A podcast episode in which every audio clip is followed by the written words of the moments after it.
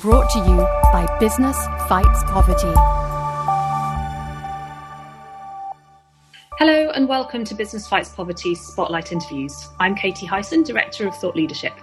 Each week, these interviews provide you with insight from a different perspective of the Business Fights Poverty network, giving you first hand understanding of how businesses and others are working on some of the world's biggest social challenges.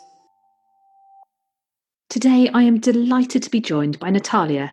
She is the head of the Agritech and Clean Tech programs at the GSMA, the association representing the worldwide mobile communications industry. Natalia is overseeing the portfolio of projects across Africa and Asia, including research as well as investment decisions and implementation of support to some of the GSMA's 750 members and partners. She has been working on mobile solutions for rural segments and environments since 2010, designing and leading on a variety of programs at the GSMA over recent years. Prior to working for the GSMA, Natalia has worked for the mobile operator Megafon in Russia specializing in mobile value added services. She holds an MBA from the University of Oxford and MS in economics from the University of St. Petersburg in Russia. Natalia, welcome. Thanks, Katie. Very nice uh, being here with you today. Natalia, I would love to know a little bit more about your role at GSMA. Yeah, thank you for this introduction. I think you've covered a little bit of that. But to explain properly to the audience why GSMA is involved in, in social impact project, I have to say that we have been working with the mobile industry for a number of years on regulatory issues and technology standards. And then about 10 years back, we understood that actually we have access to this fantastic network of mobile operators who are reaching the most underserved and the poorest people on the planet. And these are the same people that the development community was trying to reach for a number of years. And of course, those programs have limited sustainability, and the scalability of uh, such programs is also a question. So we understood that actually our unique position as a mobile industry association is to bring the private sector into the conversation about international development and make sure that they have business incentives to launch products and services for their customers that can have social impact. So that's what we have been working on for about 10 years now. And we have a specialized department called Mobile for Development Department within GSMA. So if you want to learn about the range of the work that we do from energy and sanitation to financial inclusion, agriculture, and digital identity, please have a look at the Mobile for Development GSMA website rather than our traditional GSMA branded website. So, in terms of my role specifically, so you you did mention in the introduction that the head of agritech program, which is correct. Yes, I have been involved in digital health projects for about four years. Uh, now I'm also looking at the opportunity for the digital technology to help with the environmental monitoring and environmental impact, as well as how we can optimize the supply chain practices in the mobile industry to reduce the environmental impact and the aspects connected to that, such as e waste or green energy for the telecom stations. But my, my core, core focus and, and the work that I've been doing for over nine years at GSMA is around agriculture. And I'm working with a team of about 14 people at GSMA. We have a very diverse international group of experts and very, very patient and interesting, ambitious people who are working with the private sector companies, our mobile operators, and digital companies in the ecosystem, innovators, and agribusinesses to formulate, design, test, improve, and, and launch solutions that improve equitability of the food chains. So, mobile technology is often banded around as a silver bullet to many social problems.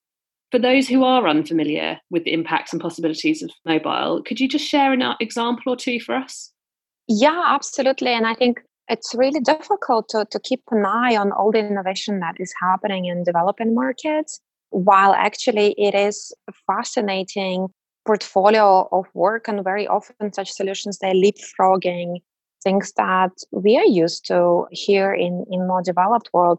So examples uh, that i would like to provide are more related to the agricultural uh, work but i want to say there are millions of interesting stories on gsma mobile for development website if you want more. So the first example i want to give is is very very basic conceptually and people were trying to make mobile messaging work for farmers in developing markets for over 10 years now. And we are very proud of one of our mobile operator members and partners for AgriTech program, Telenor Pakistan. We have worked with them with DFID funding actually over a number of years. And with the support that they have received in terms of grant funding as well as technical assistance, Telenor Pakistan has managed to put together a fantastic team of very passionate and very skilled uh, people in Pakistan within the main business, not within the CSR department or any kind of smallish initiative like that, but they have set up an agricultural unit within mobile operator and have recruited a dedicated team and established a very ambitious set of KPIs and launched a flagship service for the agricultural segment, which is called 7272, just because then the numbers that you need to dial as a farmer to access the service are 7272. So this is a service that is currently available to over 8.5 million customers in Pakistan, which is uh, pretty significant. And I want to say to the audience, which is skeptical, because I'm one of the skeptical people, when I hear the numbers around the total customer base, over 80% of these customers are active on a monthly basis, which is a fantastic achievement from Telenor team. They managed to create a super interactive and very simple service for farmers who might not be literate, might not be able to read the text messages, but who understand the local languages and they can, of course, speak and, and listen to the voice messages or to the show of experts that they can dial into through their mobile phone. And they receive information dedicated to their specific agricultural problems and this information is specific to the uh, agroclimatic zones and available within their local languages. So this is something very simple, but if you think about it, it's very difficult to create a customized and scalable service at the same time. And that's what Telenor Pakistan team was able to do very well. We have seen the results of access to such essential service for farmers because we've been doing monitor and evaluation on this project and we can uh, see that the power users those who access and use the service on a monthly basis they're two to three times more likely to make changes and start using more efficient and productive practices in their farming. And as a result they are more likely to see the increase in their income which is ultimately the objective of the services that we are working with our partners on and the other example I want to give is from Africa, and uh, this is the service called uh, SunCulture. Sun Culture is the solar based irrigation system for smallholder farmers, and uh, it's innovative on so many levels. If we were to think about a specific African context, 91% of all agricultural land in Africa is dependent on rain so it's a rain fed agriculture, which means that with the changing climate that we're experiencing right now, the rains are less and less predictable, and farmers need more modern ways of managing irrigation. And here come the irrigation system. However, for most farmers, investing in irrigation system is prohibitive because they don't have access to financial services. They don't have those savings immediately available this is something out of ordinary for smallholders to be able to afford. And what SunCulture team did, they used the innovation from the pay as you go energy space and they have applied it to irrigation. So the farmer can pay as they use the system and they repay the system using their mobile money. And if they do not pay on time, the uh, solar based irrigation system is just not working. So here is a direct incentive for them to be paying back the cost of the asset. But the good thing is that they can start using the system straight away without having to save for it for a number of years. And that was the main problem other irrigation providers have struggled with. And I think we all remember the Kickstart a while back, we, which were incentivizing farmers to save for the pump. But of course, if we can provide access to assets and uh, allow farmers to pay, or start paying as they use them, that dramatically increase the accessibility and affordability of such products to smallholders. And that wouldn't have been possible without mobile money channel, as well as ability to monitor such product remotely for, for the company that actually provides such irrigation. Um, what parts of your work as head of the GSMA's agritech program are you most excited about? I'll give a couple of examples. So one of them is around traceability in the food chains. And honestly, I think that might be one of the major vehicles of change that we want to see in the world in 21st century. As more and more consumers become aware of the impact of their consumer behavior and the foods that they decide to buy and the diet choices that they make, they want to make sure that the money they spend they empower the right practices and they're reaching the people who are actually producing such food. But it is impossible to convert such consumer awareness in actual change in business practices if the food companies don't know where the produce is coming from. Who are these farmers? Have they been using uh, excessive pesticide or maybe they have been organic farmers? Are they fair trade farmers? Are they using child labor or not? We don't know for sure in many cases where um, the products and the food products in particular are coming from because the traceability in the informal in economy at the very very last mile of of this food chain like is very very difficult and that's what we're working on right now with multiple agribusinesses, such as, let's say, cocoa or tea procurement companies that actually source from smallholders, but the traditional practices are very gray. And this sourcing might be happening on paper, or there might be no documentation at all. And what we're doing is we use the mobile channel for such last mile procurement, where farmers actually receive the communication on their mobile phones about the upcoming procurement, about the standards that they need to follow. They receive digital receipts as well as sometimes backup paper receipts because such behavior change is very difficult. Such receipts are backed up by digital scales.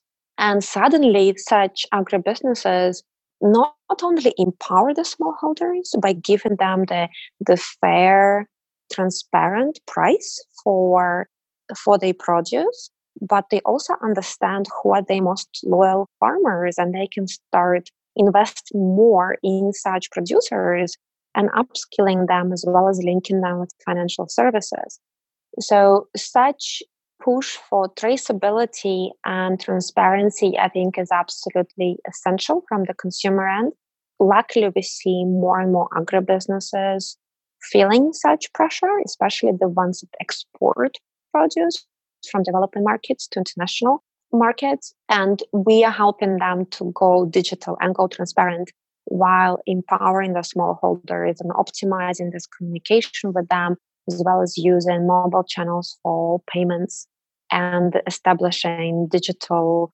profiles for farmers that can be used for financial inclusion.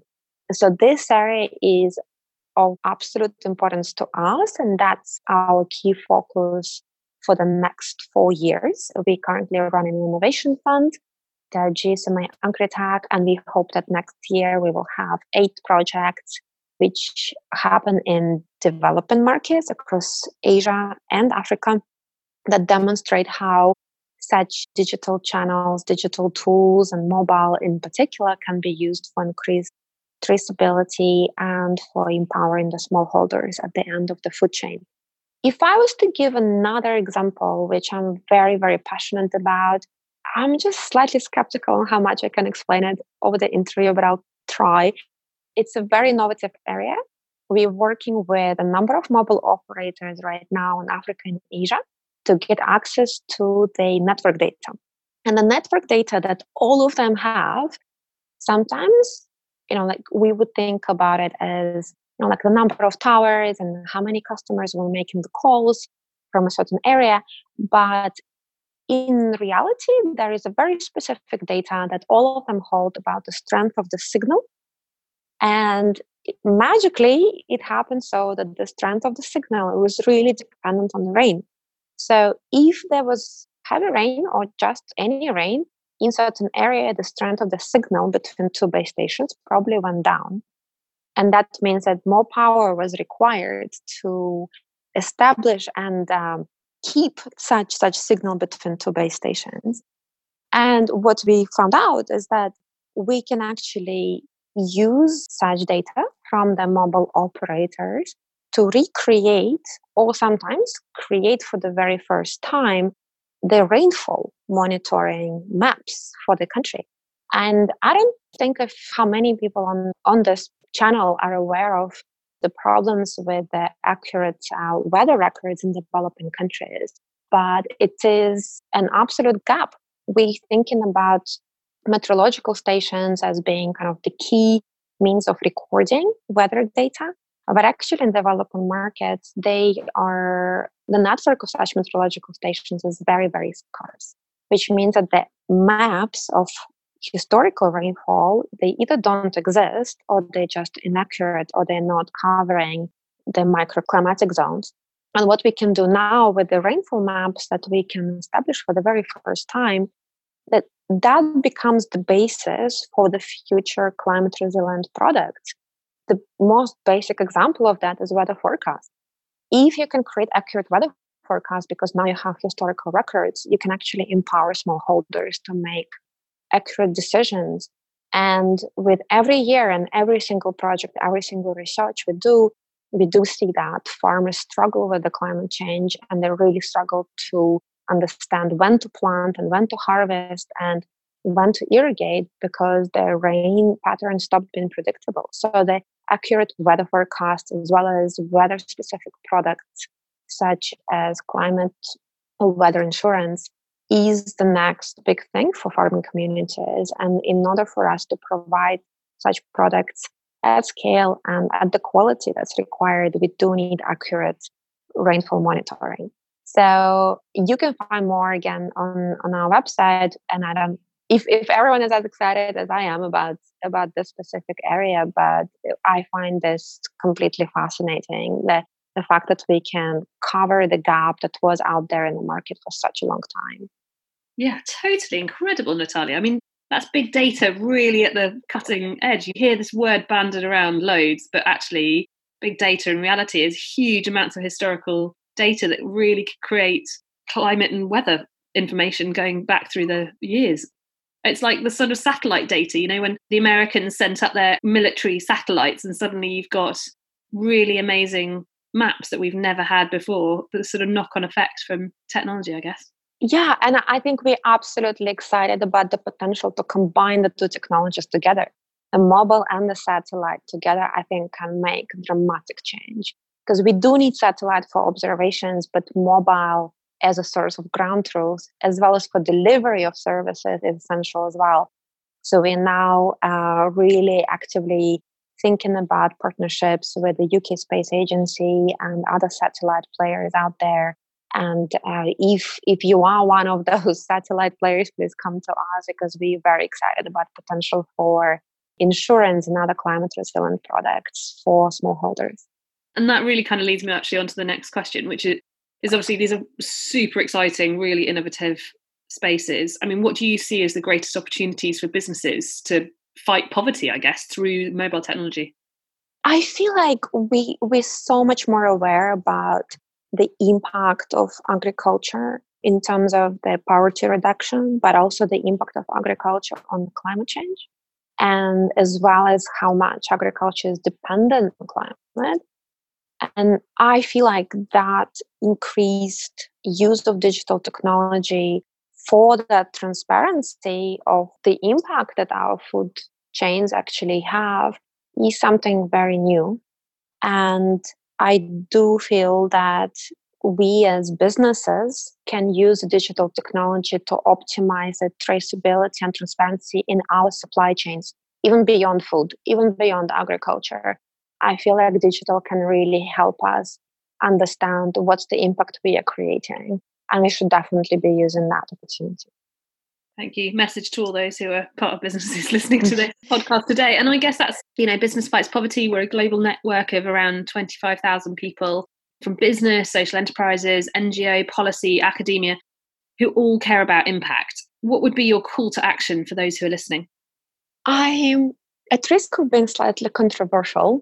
I think the this my more personal message would be to to think more holistically. We as GSMA have been looking at social impact that can be achieved with the use of mobile technology for 10 years. And now in the midst of climate crisis, we start thinking differently. Have we overlooked what's the environmental impact of the projects that we are funding, the projects we are supporting? And I I do feel that there is a new wave of awareness happening at individual level, but we need to bring this awareness at the institutional level as well, which means that we do need to look at our portfolio and say, what is the environmental aspect of my program? Yes, I am investing in improved productivity of farmers, but what is the environmental practices that I can be encouraging through my programs, not at the expense maybe of that core objective, but something that can complement my my program or my product or the service. And I think that that's the change we really need to see right now from the business community. We do feel that the social impact that we can be creating and focusing on right now might be very short lived if we don't address climate crisis. If that problem is not solved, all our short term or medium term positive effects on the poor will be not sustainable because the poorest are the ones that are going to be hit by the climate change the most. And we're seeing this a lot happening with the smallholders. So they're the most unprotected, vulnerable people, and they're the ones who have almost no access to any sort of social protection or even insurance mechanisms. So even if we do improve, and I, I think we're working on that, improve the, the social impact and we disregard the environmental impact we are creating, we will just have to be putting more money in uh, with every single year into solving the social problems. So yeah, I think that's my message to the community for each individual to think about how can I integrate in the environmental thinking into the work that I do. Maybe I can start small and think about an additional environmental KPI that I can have it in my monitoring evaluation Maybe it's my company's climate policy. Maybe it is what I'm asking from the suppliers to show me when I before I, I construct them. Like we all have this this power to to integrate more sustainability thinking into what we do. Um, my final question today. I've heard you call yourself an, a social innovation expert and an impatient change maker. What does that mean, and what would be your advice to others who are looking to make social impact or environmental impact through their work? It was a very, so far, professional interview in terms of what I do at GSMA and you know what kind of examples we see of digital technology changing the world. Maybe it's an opportunity to explain a bit more of my personal perspective. So I'm Russian by background. I'm also British right now uh, after living in, in the UK for a number of years. And uh, I am a mission driven person. I think that's probably what I mean by saying I'm a social innovation expert and impatient change maker. When I was working for a corporate, I was volunteering on the side because I believe that I do have time on this planet to make a change. And if I'm working for a large business that at that time didn't have social or environmental mission, and I am still responsible for how I'm spending my time and my waking hours.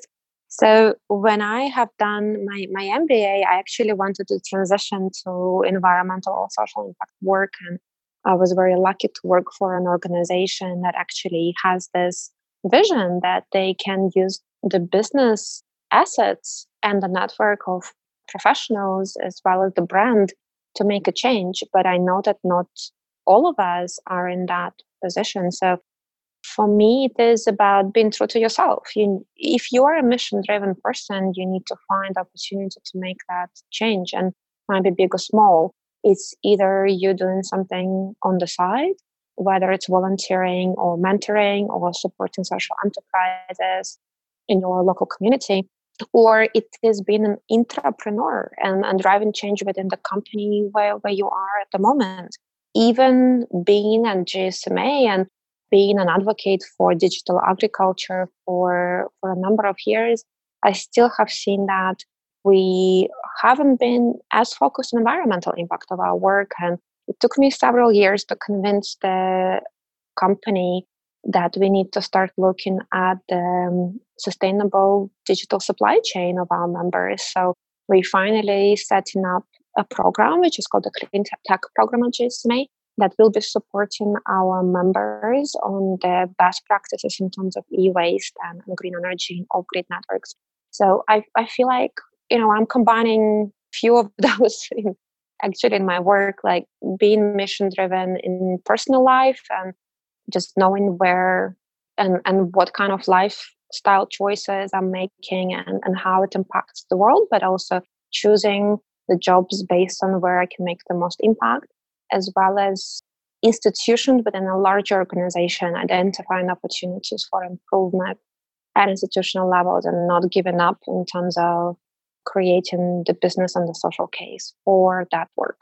So, yeah, I hope I answered the question. And I feel like the community members that you have they all have opportunity to lead by example. And if they represent institutions and companies they do need to understand the power they hold with the budgets that they have access to. Because we all have suppliers. We all have internal policies. And some of us do provide funding and grants to the companies out there. So within each of those every time you do spend money as an organization you can actually be much more careful in terms of what am I supporting? What kind of practices am I supporting? Who are my suppliers?